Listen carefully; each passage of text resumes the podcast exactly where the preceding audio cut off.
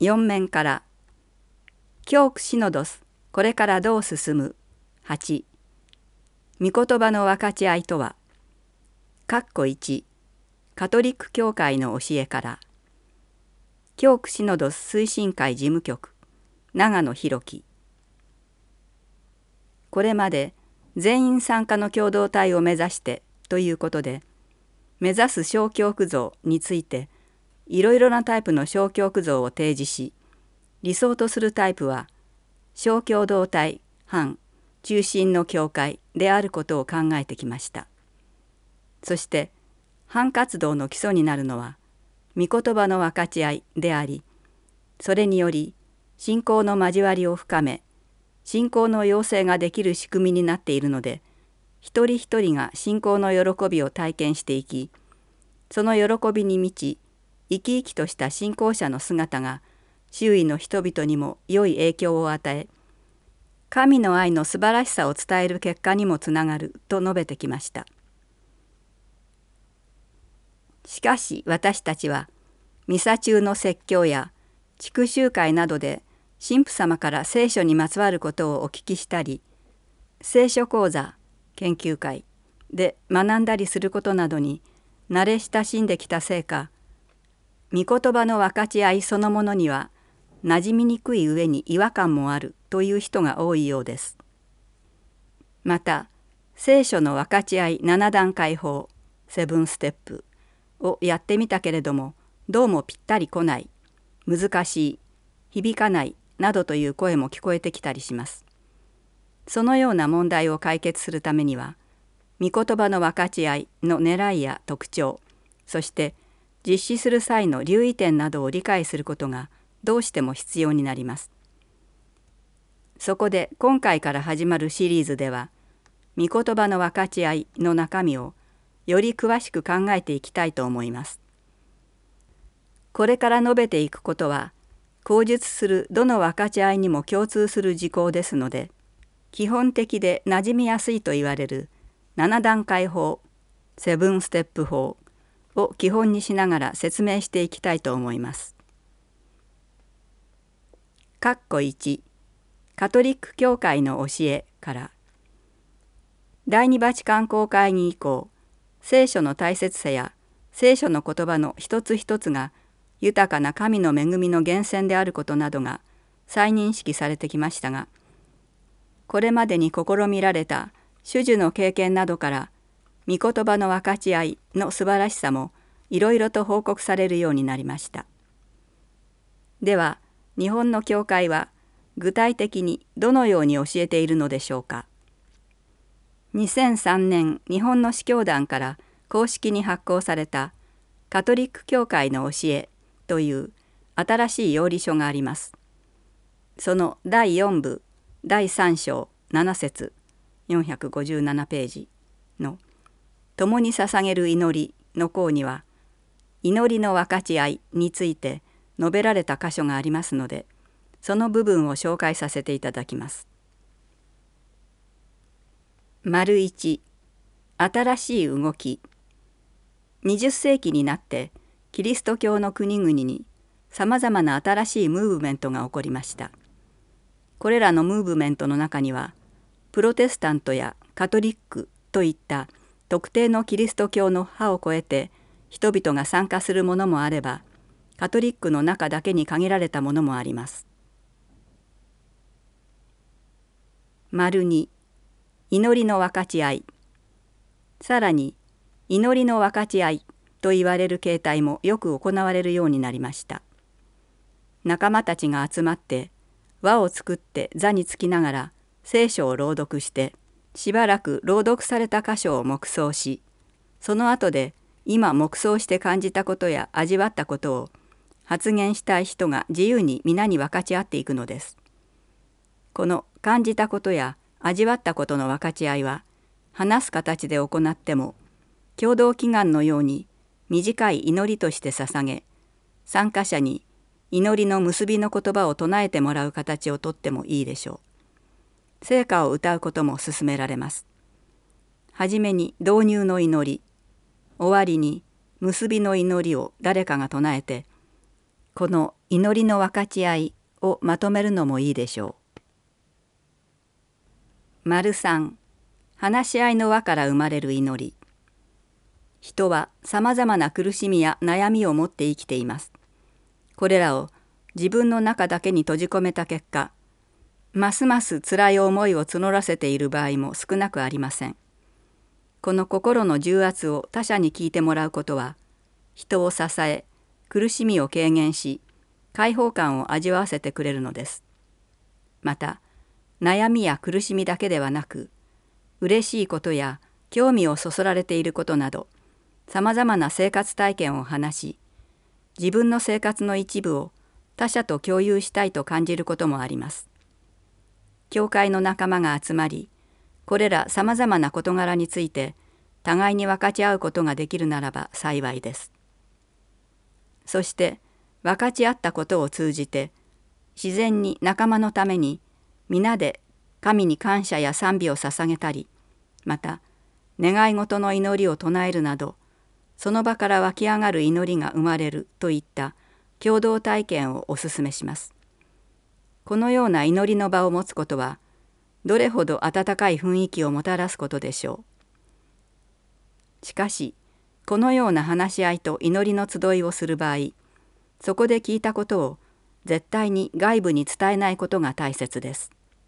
その意味で互いの成熟が必要であることは言うまでもありません。括弧2御言葉の分かち合いの種類このようにカトリック教会の教えでは御言葉の分かち合いの素晴らしさについて紹介されてはいますがでは具体的にはどうすればよいのかという問題がすぐに生じてくるはずです。御言葉の分かち合いといえば7段階セブンステップ法を思い起こす人が多いと思いますがそれだけしかないのでしょうか。7段階法は馴染みやすく入りやすい方法ではありますが長い期間それだけを続けていると個人的な冷静が深められる度合いに比べて社会問題への関心の深まりの度合いは高まらないと感じるようになります。その問題を解決するために御言葉の分かち合いにはさまざまな種類が考案されています。その中の代表的なものとしてテーマや目的などをことにした次の4つをご紹介いたします。丸1、7段階法。丸2、共同応答法。丸3、アモス法。丸4、共にこの道を。これらの相違を一口ずつで述べるとすれば、7段階法が神との個人的な関わりを重視するのに対して、共同応答法は他者との関わりを重視しアモス法は社会との関わりを重視する共にこの道をは現実に直面しているところから入り聖書はどのように教えているかと学んでいくということができるでしょう。またこの4つをアプローチの方法に基づいて次の2種類に分類することもできます。1聖書から生活へ丸1丸2 2生活から聖書へ丸3丸4それぞれが長所と短所とを持っています。聖書から出発すれば生活問題がおろそかになりやすく逆に生活問題から出発すれば聖書のメッセージがおろそかになる危険性があります。その両極端を避けるためには異なる方法を効果的に交えながら活用することが大切になります。鹿児島教区では1998年10月に地区藩集会の祈り御言葉で祈る社会と教会の福音化が発行されていますので記憶にある方もおられると思いますがそれから20年余り経過していますのでほとんどの皆さんにとっては御言葉の分かち合いを初めて体験していくことになるだろうと思いますのでまず最初は7段階法だけを活用して神との個人的交わりの素晴らしさを体験させていただくのが良いのではないでしょうか。次回は聖書研究会御言葉の分かち合いとの違いについて考えていきたいと思います。KJP 鹿児島正義と平和協議会通信5月号。すべての人の人権を大切に。5月3日は憲法記念日です。日本国憲法が施行されてから74年経ちました。日本国憲法は立憲主義憲法に基づいた政治を行い権力の制限を通じて個人の権利と自由を守る考えの思想に基づいて国民主権基本的人権の尊重平和主義を基本原理としています。平和主義は9条に基本的人権の核となる個人の尊厳は13条に明文化されています。ところが現実の政治においては憲法の基本原理に逆行する動きがあります。鹿児島県内においては馬毛島に自衛隊基地を作り米軍が空母艦載機の飛行訓練を行うことを可能とする動きがあります。東アジアにおける戦争を想定したものであり憲法9条を壊す恐れがあります。馬毛島問題については昨年の教区法11月号の本欄を読んでいただきたいと思います。今回は基本的人権の尊重について考えてみます。私たち信徒は家庭地域社会職場で日常の生活をしながら福音を証しする役割を担っています。信徒使徒職福音を生きることの喜びを周りの人々に伝えることになります。現実の社会では学校でのいじめ職場でのパワハラや非正規労働者の解雇地域社会での移住者への差別や偏見など基本的人権を侵害する事例が多数発生しています。こういう問題に直面した場合私たち信徒はどのように対応すべきでしょうかかつての教会は信仰と現実教会と社会を分離してあまり人権問題に関わらないようにしてきました。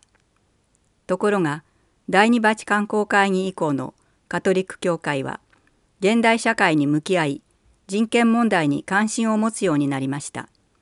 それを支える精神は現代世界憲章の冒頭に表現されています。特に貧しい人々と全ての苦しんでいる人々のものはキリストの弟子たちの喜びと希望苦悩と不安でもある真に人間的な事柄でキリストの弟子たちの心に響かないものは何もない。また前教皇ベネディクト16世は創世紀1章27節を引用した上で「一人一人の人間は神にかたどって創造されたがゆえに人格としての尊厳を備えています」。同時に自分に代わって誰も行うことのできない信仰と愛をもって神に応答するように招かれています。と述べています。2007年世界平和の日メッセージ。信仰の核心が愛他者を大切にすること。である以上他者特に社会的弱者に関わり人権を尊重することは当然のことだと思います。信徒一人一人が人権問題に関心を持ち人権が守られる社会を形成することに努めるべきです。人権の侵害は国内にとどまりません。最近のミャンマーや香港の情勢を見ると表現の自由を侵害する弾圧が常態化しており痛ましい出来事です。私たちは何をすべきか問われています。そして残念なことですが教会のうちにおいても個人の尊厳や良心の自由を侵害する性的虐待などの問題が起きています。神の国とその義を求めるためにも人権を守るための不断の努力が必要です。参考文献キリスト教と人権思想2008年サンパウロすべての人の人権を大切に2008年日本カトリック司教団メッセージ。紫原教会信徒山下和美。社会問題の分かち合い毎月第3土曜日。日時5月15日土曜13時から16時。場所教区本部。内容原発。会見沖縄問題についての情報交換その他。お知らせです。国立広島原爆死没者追悼平和記念館企画展。神父たちの広島と復活への道。我が命尽きるとも。広島に原爆が落とされた1945年8月6日イエズス会の上り町教会には4人の外国人神父がいました。2人は重傷を負いましたが皆で力を合わせて教会の仲間や隣家の人を救い出します。一方広島市郊外祇園町長塚のイエズス会修霊院へは救いを求めて100人近くの被爆者たちが詰めかけ8月6日の午後には野戦病院のような状態となりました。長塚修練院の院長アルペ神父は大学で医学を専攻した経歴があり今こそ私が身につけていた医学の知識を生かす時と直ちに自室を手術室にあて他の神父や修道女たちと共に不眠不休の治療にあたりました。被爆後の状況を克明に描いた外国人神父たちの体験記を通して広島の復活への道をたどります。期間2021年3月1日から2022年2月28日12月3031日は休館。場所国立広島原爆死没者追悼平和記念館。広島市中区中島町1-6電話082-543-6271入館無料。お知らせでした。以上で鹿児島カトリック教区法第656号2021年5月号を終わります。音訳は聖イグナチオ教会音訳サービスでした。